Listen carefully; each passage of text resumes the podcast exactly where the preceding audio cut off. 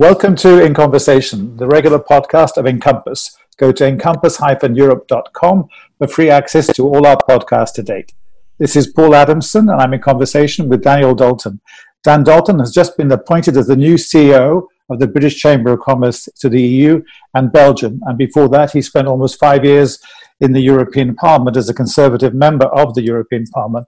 And although we're going to talk a lot about the business community and its role in a post Brexit world, Dan, I would like to start, if I may, on your, your previous career as a, as a professional politician. And yes, you're a declared Remainer, that's not a state secret. What was it like being a Conservative politician uh, who is basically a Remainer? Well, I mean, first of all, I don't necessarily like those terms still being used that you know dividing everyone into Remainer or Brexiteer, which is the way politics has developed over the last three or four years, I think um, does a disservice to politics as, as a whole. Now, I was a Remainer, yes, um, but I wasn't alone in the Conservative Party being a, Remain, uh, being a Remainer. There was a good proportion of the party who, who also campaigned for and, and, and wanted to stay in the European Union. My view, um, very clearly, was you know I campaigned for that, uh, but we lost. And I think the minute that we lost the referendum, my view was that I needed to be part of that sort of proactive group that made sure that um, we did deliver on the result, uh, but we made sure that we did it in such a way that um, you know a relationship can prosper going forward, whatever that relationship is between the EU and the UK. And and I think there were many Conservatives who were in the same boat as me. Um, you know, also I would say um, I think for many people involved in politics, the Europe question has been the most important question, I, I think, on both sides of, of, the agenda. But for me, that wasn't why I got into politics, you know. Um, and it was a very, very important issue. But to me, there were other issues that were more important um, uh, that got me into politics in the first place, and that sort of um, that I wanted to push forward. And um, so I think maybe slightly different from some other politicians. Uh, I, you know, Europe was vitally important, but it wasn't the only big issue that we should have been working on over the last couple of years.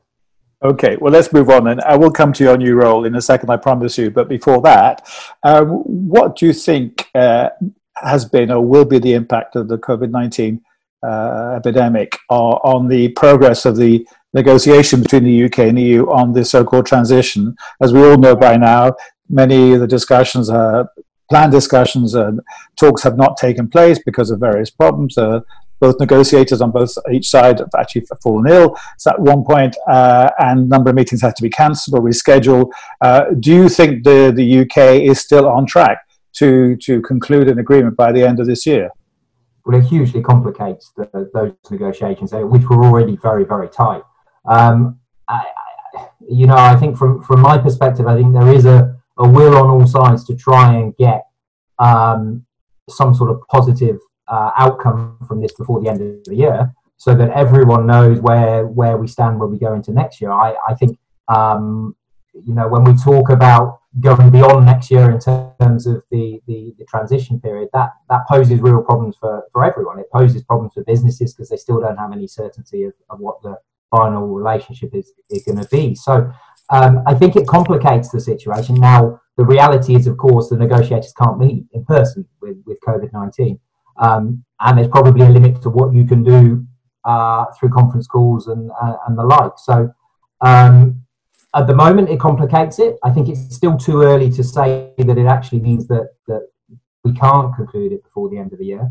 Um, and we've, I think, got to wait to see how COVID resolves itself, whether the negotiators can meet in person uh, at any stage in the next uh, few months. Um, I mean, I've always been of the belief that there was always likely to be a basic deal agreed before the end of the year that would probably then be built on going forward. Um, simply because I think the political uh, imperative on both sides is to get something done by the end of the year. I mean, it's very clear from the general election result in the UK that that's what is expected of the government it's also clear from the EU side that if this um, current sort of um, relationship that the UK has, where we're sort of in everything but but not formally in the EU, continues beyond the end of the year, then there are real issues with budgets, uh, the financial framework for the next seven years, all of these things. So I think it's still in everyone's interest to try and get it done.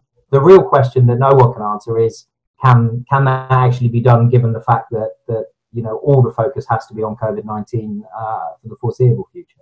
Okay, I think sometimes people lose track of the fact that uh, we have all the talk is about the, the Brexit talks and the suspension or the postponement or the delay, all that kind of stuff. Will there be an extension to transition or not?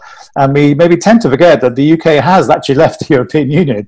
Uh, we have no more MEPs in the European Parliament. There's no longer a commissioner. Um, the UK representation has been rebranded as UK mission to the EU, um, which which obviously makes my next question to you, Dan, Dan is the influence point. How, from the government side, and we'll come to the business response in a second, what do you think the government is doing or should do, uh, A, to keep abreast of what's happening in all these uh, meeting rooms where decisions are being taken, and policies are being shaped, uh, both to find out what's going on on the one hand, and also try and influence some of the outcomes? Well, I think this is where organisations like the British Chamber come in, because you're right. I mean, going forward, there are there is no UK um, representation at the table. But that doesn't mean that there can't be influence um, around and in the ecosystem uh, of where those decisions are made. And I think organisations like the British Chamber actually tie into that quite quite clearly. They're, they're the organisation that can build a buzz for the British position and to make sure that we can influence a little bit some of those laws going forward. Um, of course, our relationship and, and, and the role is going to be different anyway, because when the UK is um, not in the single market, which will happen at some stage, um, you know, the role of the UK as a third country in UK business and UK individuals are going to be that role of outsiders trying to trying to influence, um, you know, without actually being part of the the the, um, the market itself. So that slightly changes also our perspective because the rules that are being made in Europe uh, are not necessarily rules that are then going to also be um, enforced in the UK. These are going to be rules that affect British companies, British goods, British services in the European market alone, not necessarily in the, the British domestic market. So it's slightly different, the role. Uh, and I think that actually means as a organization and other organizations that are from those third countries, um, that actually gives a bit of a, a, a ability to grow something absolutely completely different. Um, and I think the UK actually is in quite a good position to do that because we will still be the most important third country economically for the EU. We're still the biggest foreign direct investor into the EU. British businesses have been there for a long time and won't go anywhere. Uh, and we've got this institutional knowledge in the UK, having been a member for 40 years. And I think all of those provide us with a um, uh, a bit of an advantage in comparison to other third countries. Um, so I think we've got to work out how we build on that. Um, and we've got to build on that from from scratch. But I think there is possibly a leadership role for the UK um, uh, as a sort of leader of many of these third countries that are on the outside and want to influence in certain ways, but um, but actually don't have votes at the table. Okay, we'll come on in a, moment to the, the, specific role of BritCham, your organization, and groups like yours. Um, before we come to that, do you have any inkling of signs or to, to suggest that the UK government is is developing a kind of public diplomacy strategy to to to tap into uh, discussion uh, discussions that they'd normally be part of intrinsically as a member, and now they're on the outside.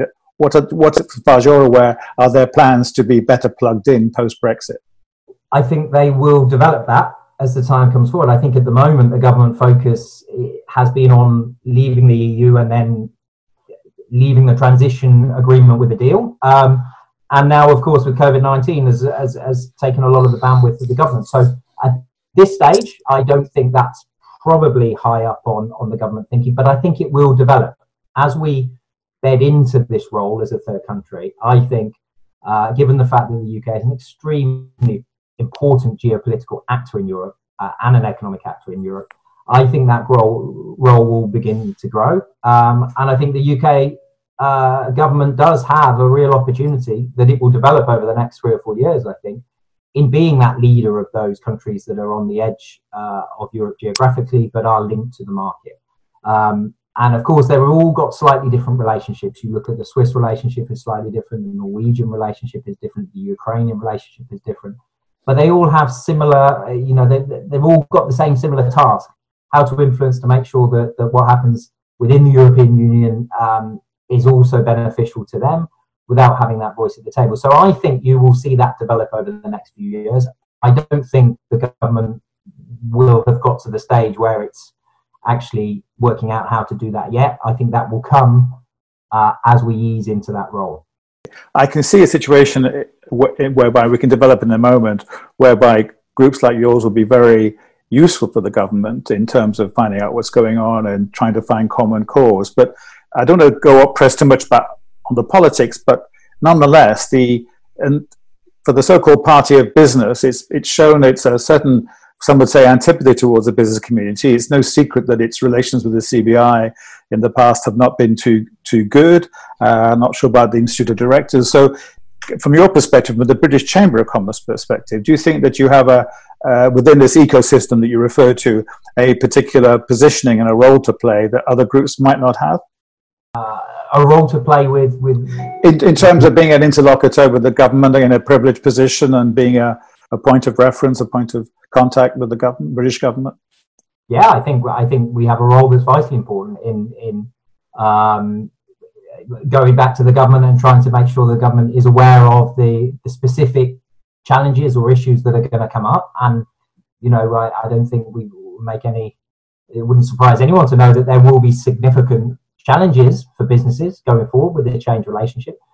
But I do think because we're touching a little bit again on the same debates a little bit that we've had over right. the last few years. Okay. And Brexit is done.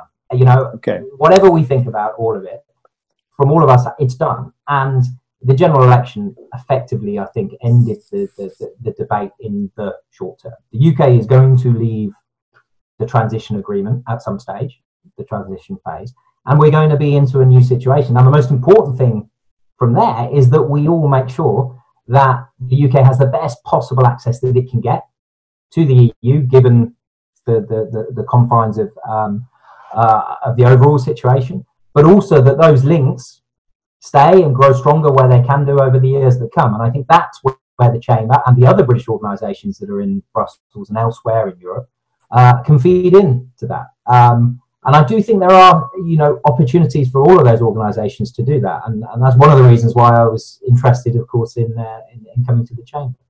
Well, in terms of the opportunities, then, could you give us a kind of an early uh, hint because you've only been in the job for a couple of days? I appreciate that, but um, you're the first CEO to be running the organisation in a post-Brexit world, I suspect. Um, without going into too much detail or giving away maybe classified information, but what are the kind of some of the ideas you have in your new role as CEO to to to champion the the interests of your of your membership? Well, the first thing to say is the membership is not exclusively British. Right. You know, they also include many companies who are not British companies but who have an interest in the UK, and that's very important for the for the chamber. Is it's not just the voice of British business; it's the voice of British business interests. So therefore, um, the the links, the bilateral links, are going to be hugely important uh, for both sides. Now, I think, um, as I mentioned earlier, there's a huge role for the UK as the biggest and most important third country from an economic perspective right. uh, that understands how the EU works and has institutional knowledge in how the EU works. Um, I think there is um, that's basically the key, the, the key unique selling point I think the chamber offers. Um, that we are able no one else has that. You know, the, the, the Americans have a very, very good um, organization in Brussels, but they don't have that institutional experience or that mm. those shared economic links that we still have. I mean, uh, at the moment, the, the, the economies in the UK and the EU are, still run on very similar lines. So um, that is still there. And I think building on that is going to be important. What I want to do as well uh, is make sure that the chamber is the a bit of a point of first contact for British companies that want to come into Europe um, going forward that actually, because we've got this institutional knowledge from the EU side, maybe coming to Belgium as the first place is a good place to come, dip your toes into the single market and then move into the rest of Europe from there because we'll be able to give you some support because of the EU side that we that, that we have. Um, so I think that's very important, uh, and I think the Belgian side of the chamber in in Brussels is sometimes uh, missed because so much of it is, is is, is related to the EU side. And I also think being a bit of a leader for those um, third countries and, and, companies from third countries who um, uh, are also looking to try and get into into Europe or work in Europe or understand how um, the European decision making works. So I think that's how we're going to try and pitch the chamber. Um, and I think there is an, an opportunity there. It's clear the chamber can't do what it did before. You know, it's clear that we're we're not a member state, and therefore there is likely to be some pushback from, um, uh, particularly in Brussels, that you know the UK now is not part of the family, so therefore you know we we we they may not look at us in the same light. But I do think that there's a role there that we can build, and that's exactly what I'm hoping we can do over the next few years. Okay, well, a final question then, Dan, if I may. Um, a lot of the focus on the debate, even if you say it's slightly um, passe, is about the impact of our leaving the European Union on the, obviously the, on the UK, on the UK economy, and relatively less focus is, is given to uh, the impact on the EU of the, of the departure of the, of the UK. I just wonder, uh, from a business perspective, one hears anecdotal stories about member states inside the council, for example, and MEPs where you used to work, expressing concern about things will be different, of course, with the UK gone. From a business perspective, do you, do you have any indications that companies are are concerned they won't have the, the UK voice around the table, or that's slightly uh, overstated? Yeah, this has been a concern though for a couple of years. I think ever since the, the, the vote, um, there is that concern that the UK often was the one who uh, would stand up and put their head above the parapet and, and, sort of argue against certain approaches. And some of the other uh, countries, um, smaller countries, would then come in behind them in the shadow of the UK, allow the UK to take the heat, but they would obviously have a similar interest. Now that's not there, they're going to have to work out a way of how they deal with uh, a new relationship, which ultimately, you know, I think that Franco-German alliance in Europe is is going to be much much stronger now, um, and I think that's going to be a challenge for them. Obviously, the UK, you know, we we would often, you know, say we think this is the wrong way to go, or we we, we would try and um, change things, which uh, brought a bit of frustration, I think, from our colleagues in, in, in, in Europe because the UK was often seen as the country that slowed down uh, development uh, of the European Union and, and, and, of certain policies and laws in the European Union. Um, you know, frankly, for UK business that's outside of the EU looking to come in now, um, our position is going to be to try and make sure that, that you have one set of rules often because it's much easier as a third country coming in uh, when you know that the rules are going to be the same. Uh, now, we just hope that those rules remain relatively flexible. And I think the UK did have an influence in making European legislation better in many cases. Um, the UK was often on the uh, on, actually on the winning side in many cases of, um, of, EU laws because it was able to mold those laws and make them better than what was originally being proposed.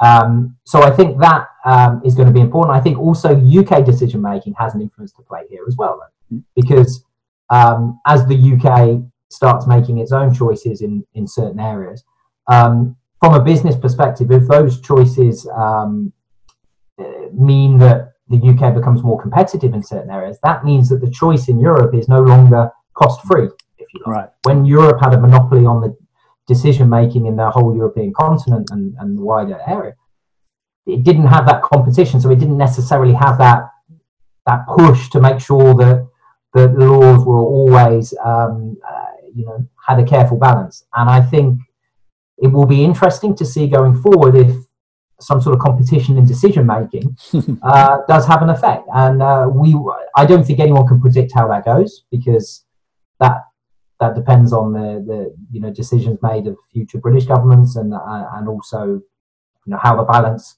of the two economies goes going forward. Um, I think from the business point of view, of course, businesses would like the, the the two sides to stay as close as they possibly can and to make sure that we don't split up that well functioning market any more than is going to be necessary because um, it's obviously you know better when you've got a trade agreement that means that those two those two uh, economies are, are linked and you can sell goods across the two relatively um, relatively freely. Um, but we will see. I think it, the worry I, I would have is that without the UK the European decision making becomes uh, um, less business friendly, uh, and that that makes a big challenge for doing business uh, business in Europe. It's always been the worry. As an MEP, I saw there were lots of um, proposals where I think if they hadn't been amended by um, mainly by the British contingent, but with some other countries coming in behind, we, you know, we, we would have more restrictive approaches to many of the economic sectors, and I think that's that's a danger. Okay, well, we have to leave it there. Dan Dalton, thank you very much for your time. No problem.